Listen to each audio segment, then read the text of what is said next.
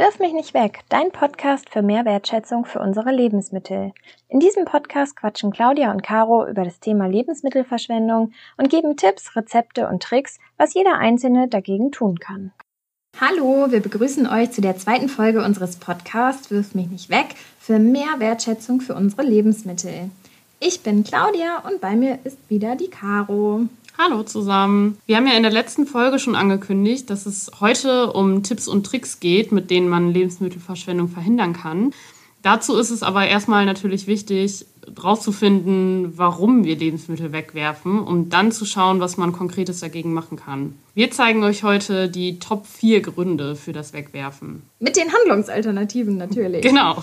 Aber Caro, vorweg, wir haben uns ja letzte Folge noch im Anschluss daran verabredet, dass wir mal einmal aufschreiben, was wir eigentlich jetzt wegwerfen mussten in der Zeit oder ob wir überhaupt was weggeworfen haben. Hast du was weggeworfen? Ja, bei mir gab es leider was, was ich weggeworfen habe. Und zwar ist mir letzte Woche ein Stück Brot verschimmelt, was ich dann natürlich wegschmeißen musste. Ähm, also ich habe es frisch gebacken und dann hatte ich keine andere Tüte und habe dann eine benutzte Plastiktüte von einem anderen Brot genommen. Ich weiß zwar, dass äh, Brot nicht in Plastiktüten ähm, gelagert werden soll, weil es da beim Brot ein guter Nährboden für Schimmelbildung ist. Aber ich habe dann gedacht, gut, ich esse das Brot schnell auf, das geht wohl gut. Leider hat es dann doch einige Tage später geschimmelt. Ja, man macht dann doch manchmal Dinge, bei denen man weiß, dass es irgendwie nicht richtig ist, aber ist dann irgendwie zu gemütlich, um es anders zu machen. Ist eigentlich völlig bescheuert. Ah, okay. Ja, das ist echt ärgerlich. Vor allem, wenn man es auch selber gebacken hat, dann weiß man ja auch, wie viel Arbeit und Zeit da drin steckt. Ich packe mein Brot jetzt immer in so Butterbrotspapier ein. Ich habe leider nicht so einen schönen Brotkasten, wo ich es drin lagern kann, aber Vielleicht muss ich mir den auch nochmal zulegen. Ja, oder man ähm, hat halt so einen Stoff- oder Leinenbeutel, ne? Da hält sich das ja auch dann eigentlich ganz gut frisch. Aber das habe ich auch nicht. Hast du denn auch was weggeworfen? Ja, ich musste auch leider was wegwerfen. Ich gestehe, ich hatte Tomaten gekauft in so einer, ähm, ich habe die auch immer in so einer Papiertüte.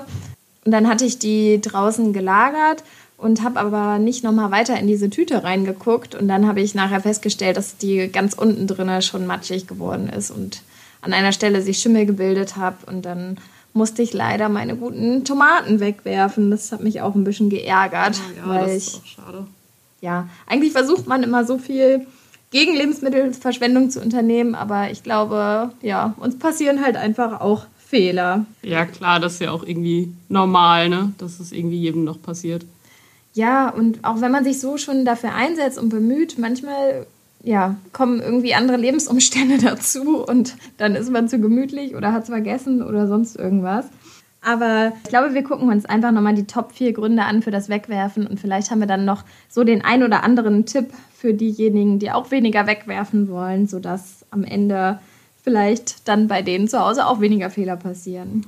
Der erste Grund sind die Haltbarkeitsprobleme. Bei äh, den meisten Lebensmitteln steht ja ein Mindesthaltbarkeitsdatum auf der Verpackung. Und da ist natürlich häufig das Problem, das hatten wir letzte Folge auch schon angesprochen, wenn das überschritten ist, ähm, dass viele es dann schon wegwerfen, obwohl man irgendwie gar nicht weiß, ob es noch gut ist oder nicht. Ähm, haben wir doch den guten Tipp mit dem Auge-Nase-Mund-Check. Genau, also dass man halt erstmal ja, guckt, ob das Lebensmittel noch gut ist. Wenn es jetzt, also gerade irgendwie bei Milch und Milchprodukten ist es ja so ein typisches Lebensmittel, wo ein Mindesthaltbarkeitsdatum drauf ist. Da kann man dann natürlich erstmal gucken. Gerade bei Milch sieht man super schnell, äh, ob es gut ist oder nicht. Da bilden sich Klümpchen. Und wenn es aber dann noch gut ist, kann man halt mal riechen. Und bei Milch riecht man es natürlich auch schnell. Es riecht sauer. Und wenn es dann aber noch gut riecht, kann man einmal äh, einen kleinen Schluck probieren. Und ähm, wenn es dann auch noch super ja, schmeckt, dann kann man es natürlich auch einfach noch trinken. Also gerade Milch ist so ein Produkt, da kann man super noch gucken, ob es gut ist oder nicht, äh, wenn man mal die Sinne einfach einsetzt. Das ist echt manchmal schwierig, ne? Und ich finde manchmal, da macht man auch wirklich diesen Auge- und Nase-Check und stellt fest, ah ja, das ist eigentlich noch ganz gut. Dann trinkt man einen Schluck, äh, nein, ja, leider doch nicht. Genau. Neben dem Mindesthaltbarkeitsdatum gibt es aber ja auch noch ein anderes Datum, das Verbrauchsdatum. Ähm, was ich auch ganz lange nicht wusste, was irgendwie mir auch nicht aufgefallen ist, wenn es auf den Produkten drauf stand. Da steht dann nämlich halt nicht mindestens haltbar bis, sondern zu verbrauchen bis. Das ist dann Verbrauchsdatum oder man sagt auch Verfallsdatum manchmal. Ah, das ähm, steht so auf Fleisch, Fisch und so abgepackt Sachen drauf. Ne? Ich habe das manchmal schon auf so fertig abgepackten Salaten oder auf so ja so geschnittenem Obst gesehen. Ja, genau. Da ist es, also bei, bei Fleisch und Fisch ist es irgendwie vielen noch eher klar, dass es äh, schneller schlecht wird und dass man da mehr aufpassen muss. Aber so bei geschnittenem Salat oder diesen Obst, da ist es dann halt auch drauf. Also das ist dieser Salat in diesen Plastiktüten. Ja, ähm, so vorgeschnitten. Genau, ne? Den man weil der geschnitten irgendwie, Da ist. steht ja auch, glaube ich, schon verzehrsfähig drauf. An diesen Schnittflächen bilden sich dann ja auch ganz schnell irgendwelche Bakterien und Keime, sodass man es danach dann einfach nicht mehr essen sollte. Der riecht ja dann auch schnell so muffig. Ja, genau. Da ist ja auch einfach ganz wichtig, wenn dann dieses Verbrauchsdatum überschritten ist, ist es halt anders als beim Mindesthaltbarkeitsdatum, dass man die Lebensmittel dann halt wirklich wegwerfen muss und Ja, sollte. genau. Weil man da die Keime halt auch nicht sieht, schmeckt und riecht. Ja. Bei den Haltbarkeitsproblemen gehört ja auch noch der Schimmel dazu. Ja. Schimmel ist, glaube ich, jedem klar, dass das Lebensmittel, wenn es schimmelt, in den Müll gehört. Es gibt da ja nur so ein ganz paar Ausnahmen, wo man tatsächlich auch den Schimmel abschneiden kann. Das wusste ich, bevor ich in dem Projekt gearbeitet habe, auch noch nicht.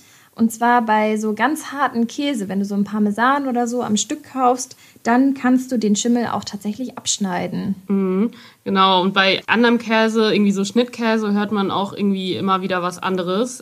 Ich bin mir aber immer tatsächlich sehr unsicher. Also gerade bei Schimmel würde ich es eher in Müll werfen, wenn ich mir unsicher bin, weil Schimmel ja wirklich einfach nicht gut für unseren Körper ist. Nee, Schimmel ist auf keinen Fall gut für unseren Körper. Besonders das Problem dabei ist, auch wenn ich es einmal esse, ist es wahrscheinlich, tut es mir dann erstmal nichts. Aber ähm, wenn man oft halt schimmelige Sachen zu sich nimmt, dann reichern sich ja die Toxine im Körper an und ähm, dann wird es irgendwann gefährlich. Ja, genau. Anders ist es natürlich bei Schimmelkäse, wie jetzt so ein Gorgonzola oder so ein anderer Blauschimmelkäse, Roquefort. Roquefort? Doch, Roquefort heißt das, ne? Das ist auch Roquefort, ich weiß auch nie, wie man es... Roquefort. Ihr wisst, was wir meinen. ähm, bei solchen Sorten, da bildet sich ja zum einen der normale, der drauf gezüchtete Schimmel, aber es kann sich auch ungewollter Schimmel darauf bilden, weil man vielleicht ein ja, unsauberes Messer benutzt hat. Und dann ändert sich aber meistens die Farbe von dem Schimmel, sodass man so auch schimmeligen Schimmelkäse erkennen kann. Genau. Ja, genau. Ja, da sind dann nämlich Tipps, äh, was du gerade schon angesprochen hast. Zum Beispiel ein sauberes Messer benutzen oder den äh, Käse nicht luftdicht verpacken zum Beispiel. Ja, sonst bildet der sich so Kondenswasser, ne? dass Ja. der dann auch schneller wieder schlecht wird. Ja, das stimmt. Okay, aber ich glaube, das reicht zu den Haltbarkeitsproblemen. Der nächste unserer vier Gründe, warum Sachen weggeworfen werden, ist die falsche Planung. Ich habe da mal eine Frage, Caro. Machst du dir eigentlich einen Einkaufszettel? Ja, manchmal schon, manchmal aber auch nicht. Also ähm, wenn ich natürlich dann ungeplant, das sagt es ja schon, äh, in den Supermarkt gehe, dann habe ich halt gerade keinen Einkaufszettel dabei. Aber eigentlich schon, ja. Es ist ja auch so ein bisschen so oldschool, ne? Zu Hause erstmal gucken, was ähm, fehlt mir, dann aufschreiben. Man muss dann auch wissen, auf was man so Hunger hat. Aber jetzt gerade zu den Corona-Zeiten ist das ja mega sinnvoll einfach, weil man dann auch nicht so oft einkaufen gehen muss und einfach eine bessere Planung dahinter hat, ne? Und nichts vergessen hat und dann wieder los muss. Also ich muss ehrlich sagen, seit ich das jetzt in dieser Zeit so ganz ja, streng auch gemacht habe und mir vorher auch so einen Wochenplan gemacht habe, wann ich was essen will, dann ähm, wirft man schon echt deutlich weniger Sachen weg. Ne? Es wird einfach nicht so viel schlecht und man weiß, was man zu Hause hat. Ja, geht mir auf jeden Fall genauso. Also gerade jetzt, es ist ja wirklich, weil man halt selber nicht jeden Tag in den Supermarkt gehen will, ähm, muss man ja natürlich mehr planen. Ja, und weißt du, wo mir auch manchmal die Planung fehlt? Ich kann ganz schlecht abschätzen, wie ich richtig Spaghetti koche. Ja, das äh, gute alte Nudelthema. Bei mir passt es eigentlich immer ganz gut, wenn ich so normale Nudeln koche. Dann tue ich die ungekocht auf den Teller und kann mir dann ungefähr vorstellen, wie viel das jetzt so wird. Aber bei so Spaghettis, das kann ich einfach nicht gut planen Ja. werden. Irgendwie funktioniert das bei mir nicht. Da fehlt mir die Vorstellungskraft. Ich habe zwar eigentlich irgendwann im Studium mal gelernt, wie viel ungekochte Nudeln man jetzt pro Person rechnet. Aber es sollte man wirklich öfters nochmal als Tipp machen, dass man wirklich in ein Kochbuch schaut, wie viel brauche ich für welche Personenanzahl und ja, dass man sowas dann sich auch irgendwann mal merkt. Ne? Ja, das ist echt ein guter Tipp. Also bei Spaghetti, ich, es gibt ja auch diese ähm, Spaghetti, Diese Kellen. diese Kellen und da ist ja auch ein Loch drin. Und irgendwann wurde mir mal gesagt, dass es halt so, eine, so ein Portionsloch für ähm, Spaghetti ist. Aber immer wenn ich das gemacht habe, war es irgendwie dann doch zu wenig. Und ja, vielleicht esse ich einfach mehr, keine Ahnung. Ja, es gibt nur so manche Sachen, da habe ich das im Kopf. Zum Beispiel weiß ich genau, okay, wenn ich 500 Gramm Mehl nehme für Brötchen, dann kommen nachher acht kleine Brötchen bei raus. Aber ja, also das mit dem Planen ist, glaube ich, wirklich wichtig, dass man sich da einfach vorher so ein bisschen Gedanken zumacht. Ja, genau. Ähm, soll ich mal weitermachen? Ja. Der dritte Grund war ja der Geschmack. Aber wenn es mir nicht schmeckt, kann ich dann erstmal nichts dagegen machen, oder? Ja, erstmal natürlich nicht. Dann, also man wirkt sich das natürlich dann nicht runter, wenn man es einfach nicht mag. Da ist aber einfach so ein, so ein Ding, dass der Geschmackssinn sich äh, im Verlauf der Zeit auch ändert. Also man kennt es wahrscheinlich irgendwie, dass man als Kind viel, viel weniger mochte als jetzt als Erwachsener. Und das, Spargel. Ja. und Grünkohl mochte ich überhaupt nicht ja. als Kind. Jetzt mag ich es ganz gerne. Ja, bei mir war es auch so typisch Spinat, was ja auch ganz viele Kinder nicht mögen. Und jetzt liebe ich Spinat. Ja, und dass man sich da so ein bisschen rantastet. Also immer mal wieder was probieren. Ähm, ja. Ja, und auch einfach ein bisschen Kochpraxis lernen. Ne? So, wenn's, wenn man vielleicht was gekocht hat, weil man es nicht so gut kochen konnte, ja. dann schmeckt es ja auch oft nicht. Manchmal lernt man dann auch durchs Ausprobieren und durch die Kochpraxis. Irgendwann schmecken einem die eigenen Sachen dann sogar besser als im Restaurant. Ja, auf jeden Fall. Und halt auch so irgendwie verschiedene Kom äh, Kombinationen vom Essen. Ne? Also dass man, ich habe eigentlich immer gedacht, dass ich zum Beispiel süß mit herzhaft überhaupt nicht mag, ähm, habe dann aber immer mal wieder ein bisschen was ausprobiert und manche Kombinationen mag ich halt jetzt total gerne. Bei anderen Kombinationen ist es immer noch so, dass mir das einfach nicht schmeckt, aber ja, da ist einfach ausprobieren wirklich. Ja, ein bisschen offen und flexibel im Geschmack bleiben. Ne? Genau. Was wir ja noch in unserem Projekt ganz, ganz viel machen oder wogegen wir ganz, ganz viel machen, das ist ja der vierte Grund in der Top 4 und zwar ist das die falsche Lagerung. Da gibt es auch so ein paar Sachen, die ich erst jetzt durch das Projekt gelernt habe. Zum Beispiel, dass der Kühlschrank unterschiedliche Temperaturzonen hat. Ja, und dass dann verschiedene Lebensmittel es kälter brauchen als andere.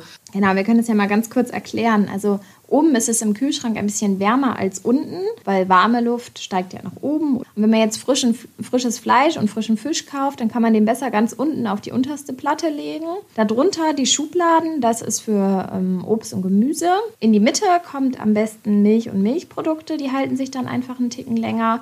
Und nach oben, da dann so Sachen, die nur kurz im Kühlschrank verbleiben, wie jetzt Reste vom Mittagessen oder wenn man jetzt Marmeladen hat oder so, die sich sowieso schon länger halten, so Soßen oder sowas, das kann alles nach oben. Und in die Tür können zum Beispiel Eier oder Butter, das kann ja auch ein bisschen wärmer dann sein für die Butter, sodass man sie auch wirklich streichen kann. Ja, genau, obwohl es ein Milchprodukt ist, kann es trotzdem in die Tür. Genau. Ja.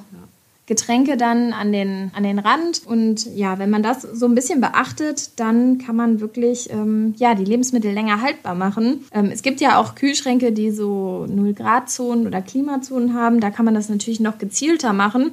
Aber auch in so einem ganz altmodischen Kühlschrank mit drei Fächern und einer Schublade kann man die Lebensmittel besser lagern. Ja, wo kribbelt es dir in den Fingern, wenn du mal durch andere Küchen, durch fremde Küchen gehst und ähm, da dir die Lagerung von Lebensmitteln anguckst? Bei mir ist es auf jeden Fall ganz oft, dass ich äh, Obstschalen bei anderen sehe und dann sehe, dass äh, Äpfel mit anderem äh, Obst oder ja mit anderem Obst gelagert wird und ich dann halt direkt so denke, hm, da würde ich jetzt am liebsten sagen, weil bei Äpfeln ist es nämlich so, die sollte man nämlich einfach eben nicht mit anderem Obst zusammenlagern. Ja, die stoßen die, so ein Gas aus. Genau, das äh, Ethylen heißt es. Äh, das ist das Reifegas. Und das sorgt dafür, dass äh, anderes Obst und Gemüse schneller reift. Ja, und aber auch, dass dadurch natürlich, äh, dass es schneller verdirbt. Da ist es ja auch so, ähm, wenn man jetzt eine grüne Banane beispielsweise kauft, dann kann man ähm, einen Apfel dazulegen und dann wird sie ja schneller gelb. Also wenn ich die dann am nächsten Tag oder so schon essen möchte, dann kann ich mir diesen, dieses Reifegas ja auch zunutze machen. Ja, klar, natürlich. Ja. ja. Äh, hast du da auch was? Manchmal ist es auch so bei Tomaten.